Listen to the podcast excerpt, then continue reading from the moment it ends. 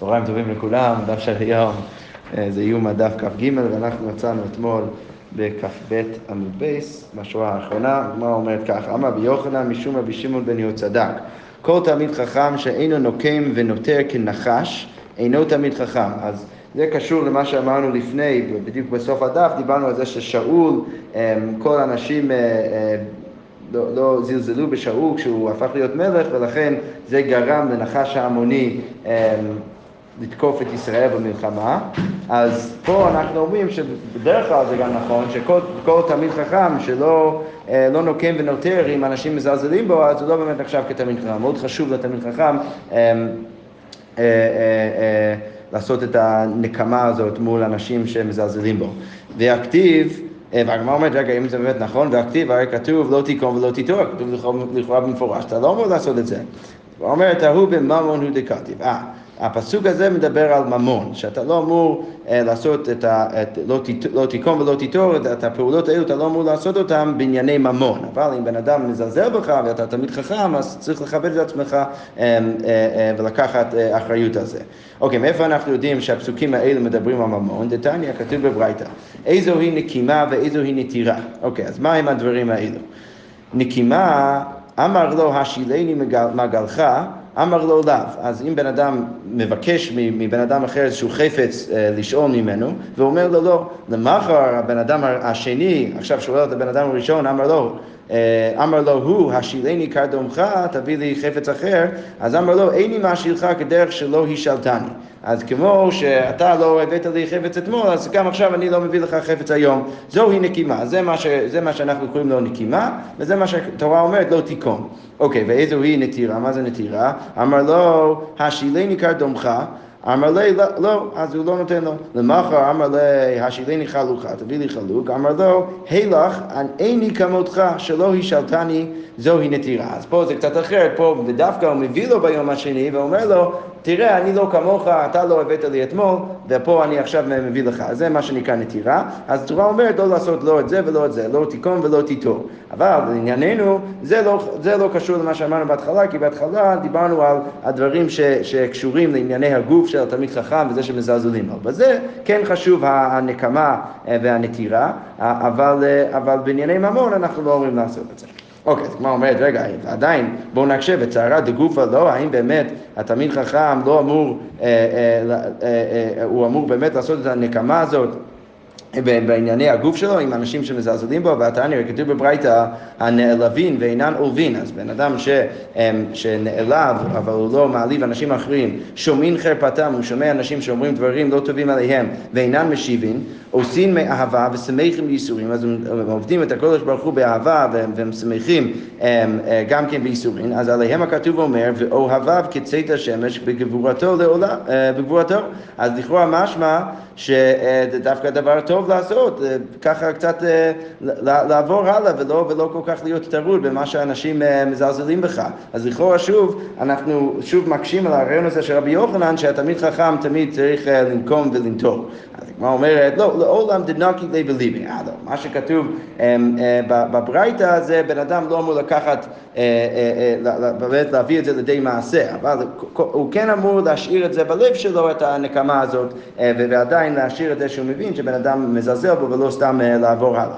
אז הגמרא אומרת, רגע, עדיין, ואמר רבא כל המעביר על מידותיו מעביר לו על כל פשעיו, אז הגמרא אומרת, רגע, אבל הרי רבא אמר עוד יותר שבן אדם שמעביר על מידותיו והוא סתם עובר הלאה והוא סולח לאנשים שמזלזלים בו, אז גם כן הקדוש ברוך הוא מעביר לו על כל פשעיו, אז לכאורה באמת משמע שצריך באמת לעבור הלאה ולא בכלל אה, להתעכב על מה שמזלזלים בך, אז הגמרא אומרת, לא, זה רק במקרה דמפייסו לי ומפייס, זה רק במקרה שבאמת ביקש סליחה, במקרה כזה אתה יכול לסלוח, אבל כל לא עושה את זה, אתה לכאורה צריך להשאיר את זה בלב, אה, ולא לעבור הלאה עד שהוא באמת אה, מבקש ממך סליחה. אוקיי, סבבה. אז אמרנו במשנה, מה הן מוציאין אחת או שתיים. אז כשדיברנו במשנה, דיברנו על הפיס הראשון שעושים לגבי מי זוכה לעשות את תרומת הדשן. כן, בהתחלה ראינו שפעם זה היה תחרות, ואז מישהו אה, דחף את חברו מהגבי הכבש, אנחנו ניכנס קצת לסיפור הזה בהמשך הדף, אבל אז כשהם התחילו לעשות פיס, אז בעצם מה שעושים זה כל אחד מוציא אצבע ואז סופרים, והבן אדם שנופלים עליו בסוף הספירה זה הבן אדם שבעצם מקבל את הזכות לעשות את תרומת הדשן. אז כתוב שם במשנה שהם יכולים להוציא או אצבע אחת או שתי אצבעות. אמ, אבל אין מוציאין אגודל במקדש, ככה היה כתוב אמ, במשנה. אז הגמרא אומרת, השתא שתיים מוציאים האחד מבעיה, למה כתוב או שתיים או אחת? לכאורה ברגע שאתה יכול להוציא שתי אצבעות, אז ברור שאתה יכול להוציא לפחות אחד. עכשיו עדיין לא ברור איך הם עושים את הספירה, מה ההנחה, האם ההנחה היא שכשאתה מוציא שני אצבעות אז סופרים את שני האצבעות שלך ואז יש יותר סיכוי שיפול עליך, או, ש, או שפשוט אתה יכול להוציא שתי אצבעות וגם ככה סופרים אותך רק פעם אחת. לכאורה משמע יותר הגיוני פה שדווקא סופרים את שתי האצבעות, למרות שזה לא יהיה ככה בהמשך. אמ, כי לכן הגמרא אומרת, לכאורה זה פשיטה, אם אתה יכול להוציא שתי אצבעות, אז ברור שאתה יכול להוציא אצבע אחת. אז הגמרא שואלת, למה אתה צריך בכלל להגיד את שאתה יכול להוציא אצבע אחת? הגמרא אומרת, אמר רב חיסדא לא קשיא, כאן בבריא, כאן בחולה. אז בעצם, עכשיו לכאורה מתחיל השינוי בהבנה במשנה. לכאורה משמע שהגמרא אומרת ש... לא דיברנו על בן אדם שיש לו, כל בן אדם יש לו אפשרות או להוציא אצבע אחת או להוציא שתי אצבעות, פשוט דיברנו על שני מקרים שונים. הבן אדם הבריא שיכול להפריד בין האצבעות שלו, אז הוא תמיד צריך להוציא אצבע אחת, וככה סופרים. ובן אדם שחולה, אני לא יודע איזה חולי זה, אבל רש"י מסביר קצת שהבן אדם החולה, אז הוא לא יכול להפריד את האצבעות שלו. לכן תמיד כשהוא מוציא אצבע אחת, הוא יוציא גם את האצבע של היד, ואז הוא תמיד יוציא שתי אצבעות. אבל לכאורה רק סופרים אותו פעם אחת כמו בן אדם רגיל. אז הגמרא אומרת, בעצם המשנה מדברת על שני מקרים שונים. שונים. אוקיי, והתניא, כמו שכתוב בברייתא, זה ברייתא בניחותא, אמ, אחת מוציאין, שתיים אין מוציאין, אז כתוב פה בהתחלה שאתה יכול להוציא רק אצבע אחת ולא שתי אצבעות. במה דברים אמורים? בבריא, אבל בחולה אפילו שתיים מוציאים. אתה יכול להוציא אפילו שתי אצבעות אם אתה בן אדם חולה שאתה לא יכול להוציא רק אצבע אחת. אוקיי, והיחידין מוציאים שתיים ואין, ואין מונים להם אלא אחת. ויש אנשים יחידים אמ, ש... אה, רש"י מסביר, זה אנשים שלא יושבים עם שאר בני אדם שעושים, שעושים um, בשבילם את הפיס הזה, הם לכאורה יושבים קצת במקום אחר, אז האנשים האלו גם כן יכולים להוציא שתי אצבעות, אבל אין מונים להם אלא אחת. ופה כבר כתוב במפורש שאם הם מוציאים שתי אצבעות, זה לא אומר שאתה סופר את שתי האצבעות שלו, אלא רק כאצבע אחת, לבריאות. אוקיי, אז הגמרא אומרת, ואין מונים לו אלא אחד, האם באמת זה נכון שלא מונים לו שתי הצבעות? והתניא, אין מוציאים לא שליש ולא גודל מפני הרמאים. אז כתוב פה בברייתא שאתה לא אמור להוציא לא את האצבע השלישי, שזה לכאורה האצבע הזה, כאילו, זה הנחה, זה האצבע, זה הנחת יסוד, זה ברירת מחדש שאתה מוציא, אז אתה לא מוציא לא את האצבע השלישי ולא את האגודה, כאילו אתה לא יכול להוציא ככה או ככה, אה, מפני הרמאים. שבגלל הרמאים היה לכאורה איזושהי סיטואציה שהאנשים האלו היו ברגע האחרון כשהם ראו שהספירה מסתיימת אז ברגע האחרון הם היו מוציאים עוד אצבע כדי שזה ייפול עליהם. אז מפני הרמאים אתה לא אמור להוציא יותר מאצבע אחת אלא רק האצבע הזאת. אוקיי אמ, ואם הוציא שליש מונים לו גודל אין מונים לו, אבל אם אתה בטעות כן הוצאת שתי אצבעות, אז כתוב מונים לו, ואם הוצאת את שתי אצבעות ככה, הגודל והאצבע הראשון, אז, אמ, אז לא מונים לו. אז לכאורה משמע מהברייתא, שאם אתה מוציא ככה, אז כן מונים לו, ולכאורה מונים לו פעמיים, כאילו גם את זה וגם את זה. אמ, ואם אתה, ואם אתה מוציא ככה, אז מונים לו רק את זה ולא, ולא את האצבע הזאת. אז לכאורה הגמרא באה ואומרת, למה אתה אמרת לפני רגע שאם אתה מוציא שני אצבעות אז אין מונים לו אלא אחת, לכאורה משמע מהברייתא פה שמונים לו פעמיים. והברייתא ממשיכה ואומר, ולא עוד אלא שלא כמן הממונה בפקיע. ולא רק זה שלא מונים אותו אם הוא מוציא את האגודל, אלא גם לוקים אותו בפקיע, אנחנו נראה תכף מה זה הפקיע הזה. בכל זאת, לענייננו מה שחשוב זה שלכאורה משמע שאם אתה מוציא שתי אצבעות ככה, אז, אמ, אז, אז מונים אותך פעמיים. אז כמו אומרת לא, מה הם מונים לו? למה, מה, מה הכוונה שכתוב בברייתא מונים לו? מה הם מונים לו? נמי אחת, לא, זה רק אחת ולא שתיים. אז בעצם עכשיו צריך להבין שהברייתא בעצם מתכוון להגיד ככה, אם אתה בטעות הוצאת ככה, למרות שלתחילה אתה לא אמור לעשות את זה, זה בסוף בסדר גמור, ורש"י מסביר שהבן אדם הסופר, הוא יכול להבחין, שבגלל שאתה לא יכול כל כך להפריד את האצבעות, אז הוא יכול להבחין ויכול לדעת שזה באמת בן אדם אחד. אם נגיד יש מלא אצבעות, הוא יכול לראות שזה בעצם שתי אצבעות. אצבעות של בן אדם אחד. אז לכן מונים לו בדיעבד, למרות שלכתחילה אתה לא אמור לעשות את זה. אבל אם הוצאת ככה, שאתה באמת יכול להפריד, ויכול להיות שהוא ימנה אותך פעמיים, ואז יהיה לך יותר סיכוי שהסבירה ייפול עליך, אז, אז אומרים לך לא רק זה שלא היית אמור לעשות את זה, אלא גם בדיעבד לא סופרים אותך בכלל. אתה בעצם מוצאים אותך, וגם uh, אתה מקבל גם. להלקות עבור זה. אוקיי, סבבה. אמ, עכשיו הגמרא שואלת, מהי פקיע? אוקיי, אז מה זה הדבר הזה פקיע? אמרנו שלוקה מן הממונה בפקיע. אז אמר רב, אמר רב מרדה. זה דבר כזה שנקרא מרדה. מהי מרדה? אמר רב פאפא מתרקא דתאי דפסיק רישי. אז זה איזה מין אה, רצועה של הערבים שמשתמשים בו כדי להלקות אנשים אחרים, זה פסיק רשע, שבראש שלו אז הוא, הוא, הוא בעצם נהיה כל מיני חבלים, כאילו כזה מלא חבלים בסוף, אז משתמשים בזה כדי להכות אנשים אחרים. סבבה, אז אם בן אדם מוציא אגודל, חס וחלילה, ככה במקדש, אז אה, מכים אותו מכת מרדות. אוקיי, אמר אביי מריש הווה אמינא, בהתחלה אני חשבתי הודתנן בן ביבאי ממונה על הפקיע, שכתוב שבן ביבאי הוא ממונה על הפקיע, אז אביי בא ואומר, אני חשבתי בהתחלה אמינא פתילתא, חשבתי שהוא ממונה על הפתילות בבית המקדש של המנורה. למה חשבתי ככה? כי דתנן, כמו שכתוב, מבלי אה, מכנסי הכהנים ומהמניהן, השאריות של הבגדים של הכהנים, מהן היו, אה, אה, סליחה, מהן היו מפקיעין ובהן היו מדליקין. אז היו משתמשים בדברים האלו כדי לעשות פתילות למנורה. עכשיו, סליחה, גם לשמחת בית השואבה. אז אמ, אז פה השתמשו במילה פקיע כדי לדבר על פתילות, ולכן אביי חשב שבהתחלה, כשכתוב שבן ביבאי ממונה על הפקיע, שהוא אחראי על כל הפקיע בבית המקדש, אז אביי אומר, אני חשבתי שמדובר על הפתילות. אבל עכשיו, בגלל הסוגיה שלנו, כיוון דשמענה להודתני, עכשיו ששמעתי את הברייתא הזאת, בגלל הסוגיה שלנו, שכתוב שם ולא עוד אלא שלוקה מן הממונה בפקיע, אז אמינא מאי פקיע נגדה. אז עכשיו אני מבין שפקיע זה איזו רצועה שמשתמשים בו כדי להכות מישהו אחר. אוקיי. מה הוא עושה?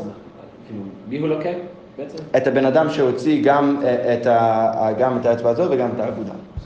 אוקיי.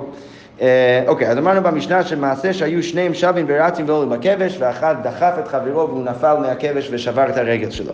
אוקיי, אז הגמרא אומר ככה, סיפור עוד יותר עצוב. איתנו רבן המעשה בשני כהנים שהיו שניהם שווים ורצים ועולים בכבש, בכבש. קדם אחד מהם לתוך ארבע אמות, אז אחד מהם מגיע לתוך ארבע אמות, כמו שאמרנו במשנה שההוא שמגיע ראשון לתוך ארבע אמות אז הוא זוכה בתרומת הדשן, ופתאום אה, לתוך, סליחה, קדם אחד מהם לתוך ארבע אמות של חברו, נטל סכין ותקע לו בליבו. אז השני מוציא סכין והוא הורג אותו. אה, עמד רבי צדוק על מעלות העולם, אז הוא עומד על מעלות העולם ואמר, אחינו בית ישראל, שימו, אז תשמעו, הרי הוא אומר, כתוב בתורה, כי מצא חלל באדמה בפרשת עגלה ערופה, שמוצאים אה, גופו, גופה של בן אדם בין שני ערים, אז האחריות של הזקנים להוציא את הגוף הזה ולעשות את כל התהליך של עגלה ערופה. אז uh, כתוב שם בתורה, כי יימצא חלל באדמה ויצאו זקניך ושופטיך, אז בא uh, רבי צדוק ושואל את העם, אומר, אנו על מי להביא עגלה ערופה? מי, מי עכשיו אחראי להביא עגלה ערופה? על העיר, על ירושלים, או על האזהרות, או אם זה האחריות של הכהנים. עכשיו, לכאורה קצת מוזר, ואנחנו נקשה על זה בגמרא, לכאורה עגלה ערופה זה רק במקרה שאתה לא יודע איך הבן אדם מת. כן, ופה אתה יודע שהוא, שמישהו הרג אותו, אז אנחנו נקשה את זה בגמרא. אבל הוא אומר בעצם מי אחראי עכשיו לטפל בזה? מי אחראי עכשיו להביא עגלה ערופה? אם זה ירושלים, אם זה הכהנים. והגמרא אומר, גאו כל העם בבכייה, כולם בוכים. צעקו כל העם ובכו. אוקיי, בא אביו של תינוק, אז האבא של הכהן הזה לכאורה שעכשיו מת, הוא מצאו כשהוא מפרפר, אז הוא רואה אותו, הגוף שלו עדיין זז, עדיין קצת חי, למרות שהוא עוד שנייה מת. אמר, הרי הוא כפרתכם, אז הוא אומר, זה הכפרה שלכם שהבן אדם הזה ימות, אבל, ועדיין בני מפרפר, אבל עדיין הבן שלי קצת זז, והוא לא, עדיין נחשב כמת, ולא נטמע הסכין, והסכין שיש בתוכו עדיין לא טמא, כי הרי הסכין יהפוך להיות טמא רק כשזה זה נוגע בגוף מת, אבל הבן שלי עדיין לא מת, אז בואו נוציא את הסכין ונציל לפחות את הסכין מהטומאה. אז הגמרא אומרת, זה קצת, זה כמובן הזוי, אז הגמרא אומרת ללמדך שקשה להם טהרת כלים יותר משכרות עמים. היה לו, הכי, הדבר הכי חשוב שהיה לאבא הזה, זה באמת להוציא את הסכין כדי להציל את הסכין מהטומאה, ולא היה כל כך אכפת לו שהבן, שהבן שלו מת. אז לכאורה הם חיו באיזה עולם הזוי ש... לא היה כל כך חשוב להם השפכות עמים, ומה שהיה יותר חשוב זה התרת הכלים. וכן הוא אומר, וככה כתוב גם כן אמ, פסוק ממלכים ב', וגם דם נקי שפך מנשה הרבה מאוד, עד אשר מילא את ירושלים פה לפה, שלכאורה גם משמע שהם זלזלו בשפיכות דמים, זה לא היה כל כך משמעותי בעיניהם.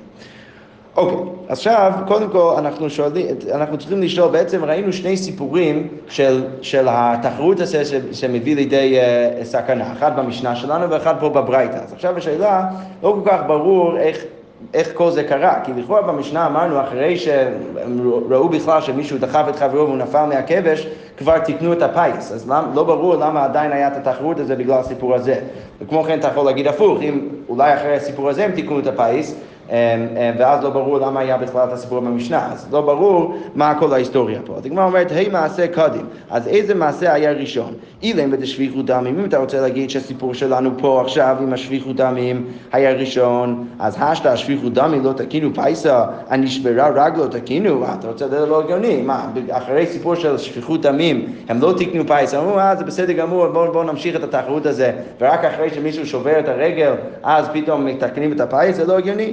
אלא מה צריך להגיד? נשברה רגלו, אה, קודם צריך להגיד שהסיפור של המשנה שלנו קדם. וכיוון דתקינו פייסה, ארבע, אה, פייסה ארבע אמות, מה יביא דתיו? אז הגמרא אומרת, רגע, אבל זה גם לא הגיוני, למה? כי כתוב במפורש במשנה שאחרי שההוא שבר את הרגל שלו, תקנו את הפייס.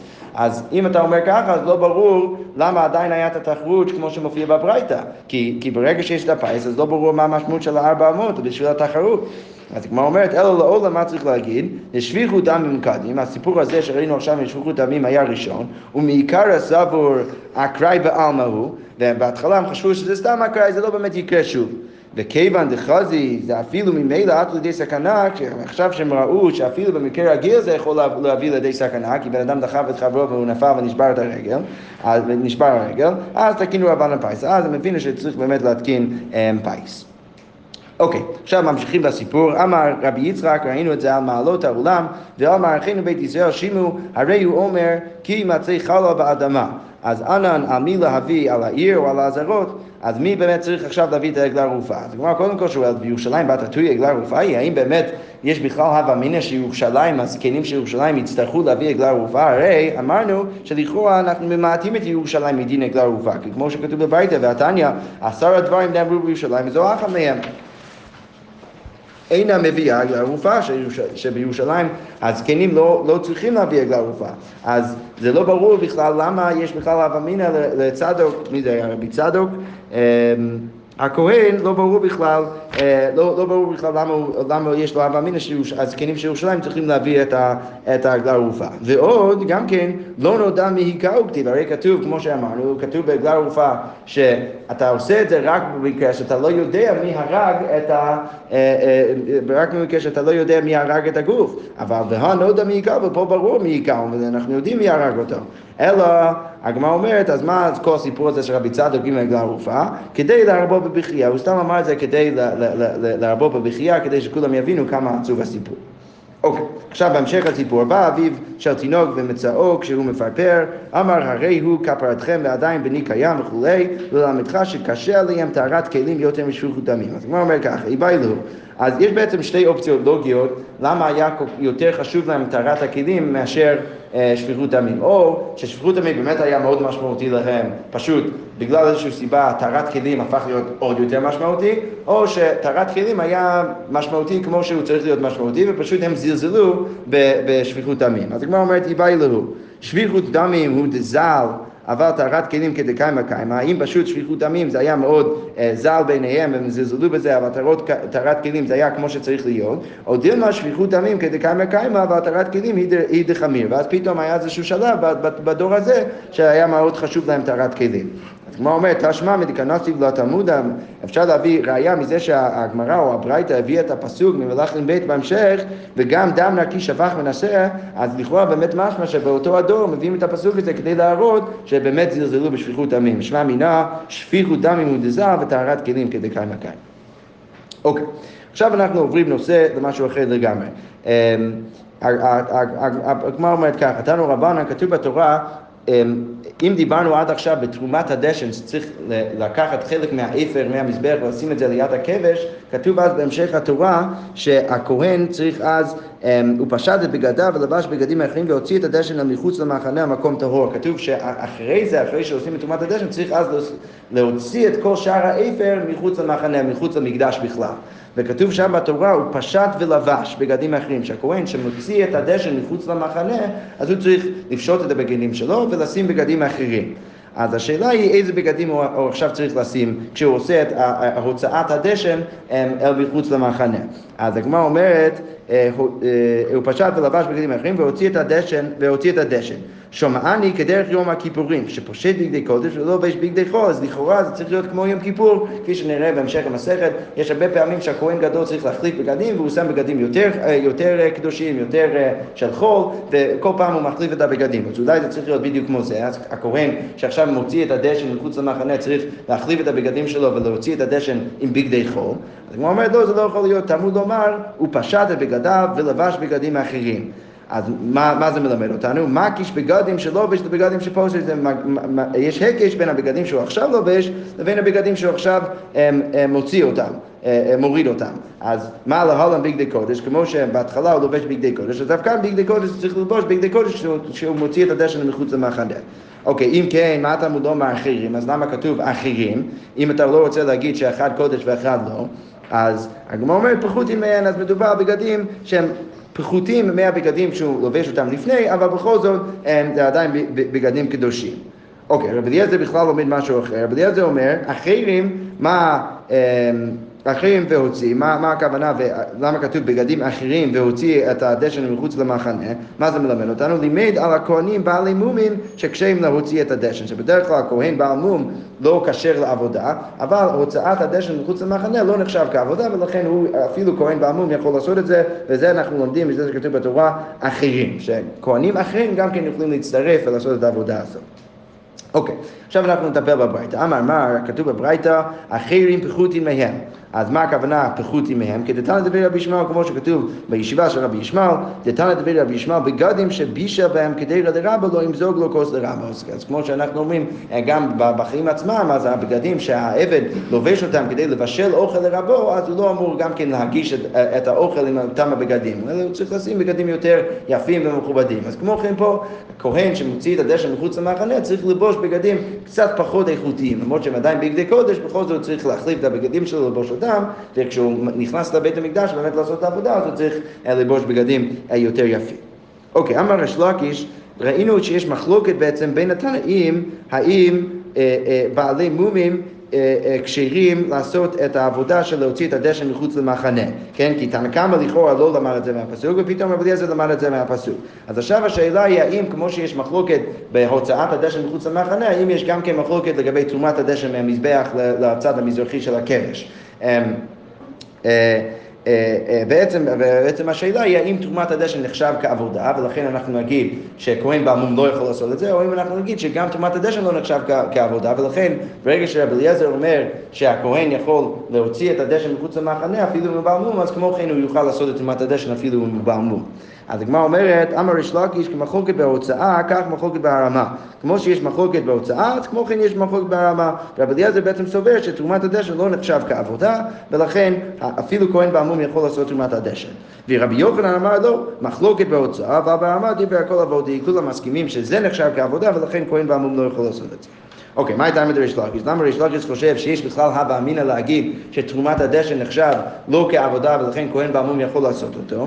אז הגמרא אומרת, אמר לך, איסא כדאיתך עבודה היא, אם חשבת להגיד שתרומת הדשן נחשב כעבודה, אז הגמרא אומרת, יש לך עבודה שכשר בשני כלים? האם יש אמ, אה, עבודה שבאמת אה, אה, כשרה ברק שני סוגי בגדים? כי הרי כתוב אצל תרומת הדשן שהוא צריך ללבוש מידו בד ומכנסי בד, שהכהן שעושה תרומת הדשן לובש רק את החלוק ורק את המכנסיים, אבל לא כתוב שהוא לובש את האבנט והמצנפת, הכהן הדיוט לובש ארבע בגדים, כמו שראינו גם לפני כן במסכת, אז, אמ, אז כתוב שהוא לובש רק מכנסיים ורק חלוק, אז ריש לקיש בא ואומר, אם הוא לובש רק את שני בגדים האלו, אז לכאורה משמע של תרומת הדשן זה לא ממש נחשב כעבודה רצינית, ולכן אפילו כהן בעמום יכול לעשות אותה. אוקיי, ורבי יוחנן, מה, איך הוא מסביר את זה שהוא רק לובש שני בגדים, לפחות ככה כתוב בתורה? אז הוא אומרת, ורבי יוחנן גלי רחמן בכותון ומכנסיים, והוא הדין למצנפת ואבני. רבי יוחנן אומר, לא, אל, תדייק יותר מדי בפסוק, אה, כתוב אה, חלוק ומכנסיים, כותונת ומכנסיים, אבל הוא הדין גם כן למצנפת ואבני, שצריך ללבוש אותם כשאתה עושה תרומת הדשן, ולכן משמע שתרומת הדשן זה באמת כן נחשב כעבודה ממש, ולכן כהן בעמום לא יכול לעשות אותה. אוקיי, ומה ישנה הוני, אז למה כתוב דווקא בפסוק מידו בד ומכנסי בד? למה כתוב דווקא מדובר על הכותונת ועל, ה, המכנסיים? אז אנחנו אפשר ללמוד דבר אחד מכל אחד מהם. מידו כמידתו, מכנסי בד, אז מידו, זה שכתוב מידו, זה מלמד אותנו שצריך להיות, דווקא החלוק צריך להיות במידה של הכהן עצמו, לא אמור להיות קצר או ארוך מדי, ומכנסי בד, מה זה מלמד אותנו? לחידתני, כמו שכתוב בביתה, מניין שלא יהיה דבר קודם להתמצאים. מאיפה אנחנו יודעים שלא אמור להיות דבר שחוצץ בין הבשר והמכנסיים, אלא צריך להיות ישר על הבשר, שנאמר, ומכנסי בד ילבש על בשרו, ומשם לומדים את הדבר הזה. אז רבי יוחנן ככה מסביר, הוא אומר, בעיקרון הכהן צריך ללבוש את ארבעת הבגדים שעושה תרומת הדשן, כי זה באמת נחשב כעבודה, ויש סיבה לזה שהתורה דיברה גם כן על מכנסי בד וגם על מידו בד בדווקא. כל אחד ללמד אותנו משהו אחר. אבל ריש לקיש, איך הוא לומד את הדברים האלה שרבי יוחנן עכשיו למד? כי לכאורה ריש לקיש אומר, למה כתוב מידו בד ומכנסי בד? כדי ללמד אותך שבדווקא, דווקא הבגדים האלו ולא שאר בגדים. אז איך הוא לומד את הדברים שרבי יוחנן לומד אותם? אז הגמרא אומרת, ריש לקיש, מידו כמידתו, מידה אף כרחמנו בלושן מידו. בגלל שבכלל כתוב אה, בלשון מידה, אז אני כבר לומד את זה. זה לא צריך להיות דווקא בגלל שהם השתמשו בביטוי הזה, אלא פשוט ברגע שמשתמשים במילה, אז אני כבר לומד את העניין הזה.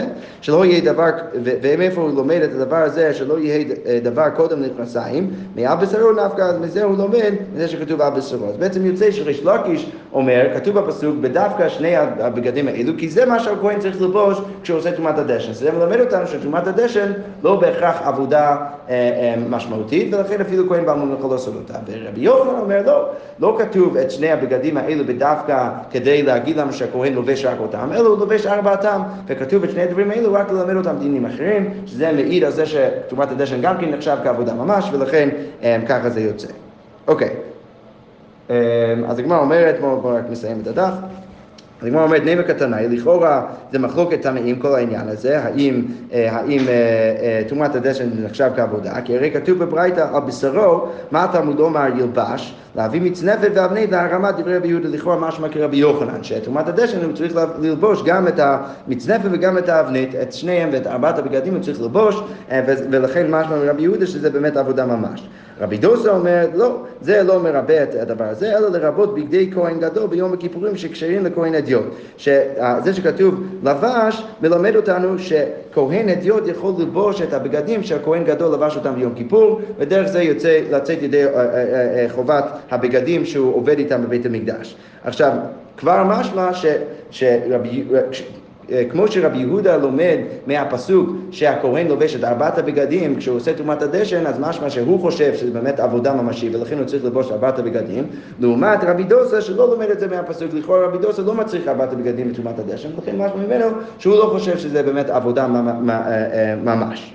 אוקיי, ועכשיו לעניין הבגדים האלו ש, של הכהן גדול, שהוא לובש אותם ביום כיפור לעומת בשאר ימות השנה, אז הגמרא אומרת, אמר, אה, אמר רבי, שתי תשובות בדבר. קודם כל אני מגיב לך בשתי, בשתי דרכים. קודם כל, חדא דאבנתו של כהן גדול, לא זהו אבנתו של כהן הדיוט. זה רעיון שכבר ראינו, שהכהן גדול, לפי שיטת רבי, לובש אה, בשאר ימות השנה, אה, אה, סליחה, הכהן הדיוט בשאר ימות השנה לובש אה, אבנית של כלאיים, וביום כיפור הכהן גדול לובש אבנית של, של בוץ, של, אה, של פשתן.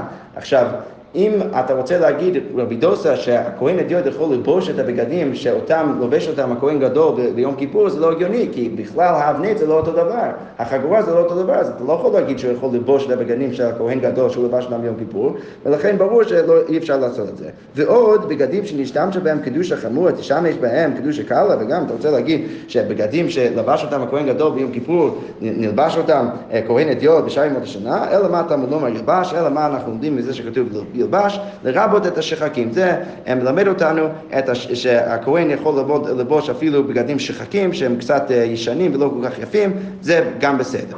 אוקיי, עוד כמה שורות, וניחם שם וניחם שם, מלמד שטעון גניזה. אז זה שכתוב בתורה וניחם שם, זה מלמד שהבגדים של הכהן גדול, שהוא לבש אותם ביום כיפור, אז הם טעונים גניזה. אבל כמובן רבי דוסה חולק על זה, רבי דוסה אומר, ראויין אין לכהן הדר, לא אפשר להשתמש בהם לכהן הדר, מה אתה לומר וניחם שם, אז למה כתוב בתורה וניחם שם? שלא ישתמש בהם יום כיפור אחר, כדי שהכהן לא ישתמש בהם כיום כיפור אחר. סבבה. אז עכשיו לענייננו, לכאורה משמע ששוב, מחלוקת תנאים, האם אה, תרומת הדשן נחשב כעבודה. אז הגמרא אומרת, מה לאו באקא מפלגית? אמר סבר עבודה היא, אמר סבר לאו עבודה היא, כי רב יהודה מצריך ארבעת הבגדים, ולכן לכאורה משמע שזה עבודה, לעומת רבי דוסה שלו. אז הגמרא אומרת, לא, דכולי עמא עבודי, כולם חושבים שזה באמת נחשב כעבודה, ובהכה באקא מפלגי, והמחלוקת שלהם זה פשוט בנקודה אחרת. מר סבא צריך לקרוא לרבוי, מר סבא לא צריך לקרוא לרבוי. רבי יהודה חושב שצריך פסוק ללמד אותך שהוא צריך את ארבעת הבגדים, ולכן הוא לומד את זה מהפסוק, ורבי דוסה לא חושב שצריך פסוק ללמד את זה אה, אה, שהוא לא צריך ארבע בגדים, אבל הוא גם מניח את זה בסתמה, שהכהן גם כן צריך ארבעת הבגדים לעשות תרומת הדשן, ובסוף הסוגיה הזאת יוצא שבאמת לכולי עלמא זה נחשב כעבודה, ולכאורה כמו שיטת רבי יוחנן, ולכן כהן אה, בעל מום לא יכול- לא יכול לעשות את תרומת הדשן. שכוייח.